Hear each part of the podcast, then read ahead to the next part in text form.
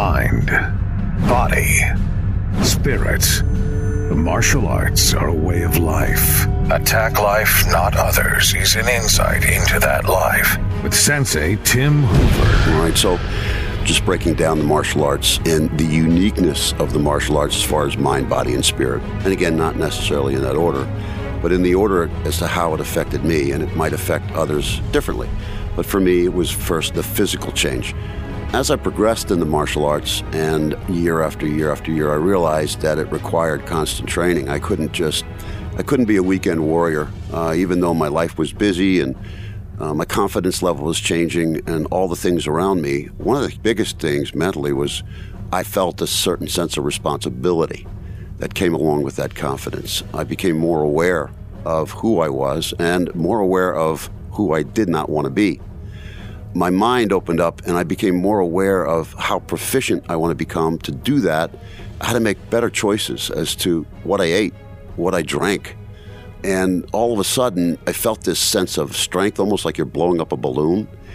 And you feel puffed up in a sense. And I did not want to feel puffed down. I didn't want to add anything in my system that was going to break the agility, the speed, and all the different things. So all of a sudden, my mind had more awareness about choices. So the choices were huge. It was like stepping in this huge grocery store and seeing that, nah, I don't think I want the chocolate cake. I think I'm going to rather have some, some fish. And all, all, of a sudden, my diet changed, my sleep habits changed. And the next thing that changed was who I hung around with. And the positive influence that the people made in the martial arts dojo or dojang, um, all of a sudden, I felt that you need to um, fly together, you know, birds of a feather flock together. And so the change started to happen mentally. The other thing is you move through the martial arts, you do, if you have a good teacher, they teach you certain patterns, movements. Some call it kata, uh, blocks, movements. And you can't, in baseball and in other sports, you choose either the left or the right, whatever you're innately born with, your strong side. And so in the martial arts, you can't do that. So the left has to be as strong and as coordinated as the right. So you're actually working more on the weak side than you are on the strong side. Now, competitively, I guess in some sports, you know, you can get away with that, but not the martial arts from an artistic point of view.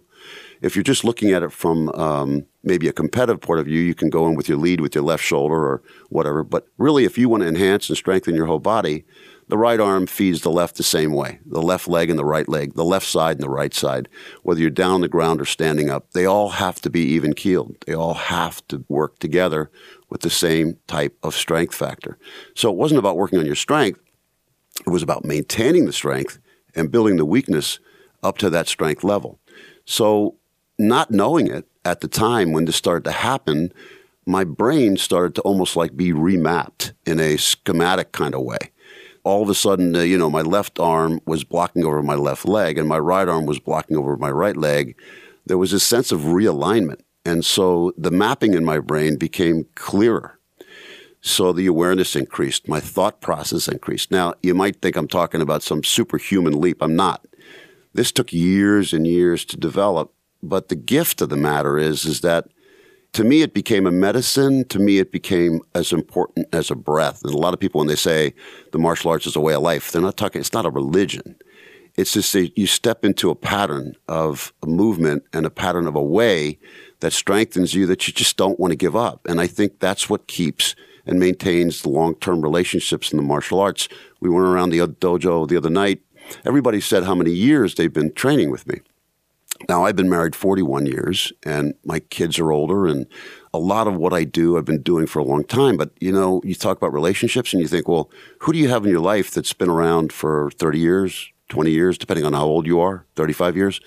Well, first, my son in law says, I've been training for 35 years. And then another student named Phil, he says, Well, I think I'm training 25 or 26 years. And we're going around dojo, and I'm real like collectively, we had, oh, maybe two to 300 years or so that all together we've been training two to three days a week. Now, that's not because of money, it's because we find something that is so good to do. And if we do it all together, we dance in the same kind of rhythm and we walk out of there feeling like a million bucks.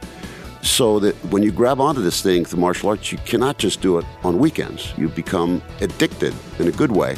The brain is remapping itself. You're physically getting stronger. And then, uh, you know, you feel guilty when you don't make a class. I guess that's a good guilt. So that's what started happening with mentally. Now, the next podcast and last one on this topic is going to be the spiritual connection. And I'll talk about that next. Thank you for listening to Attack Life, Not Others. Subscribe to our podcast. And for more on Sensei Hoover's way of life through the martial arts, go to hooverkarate.com. This has been a Steve Mittman social media creation. creation. Steve Mittman, socialmedia.com.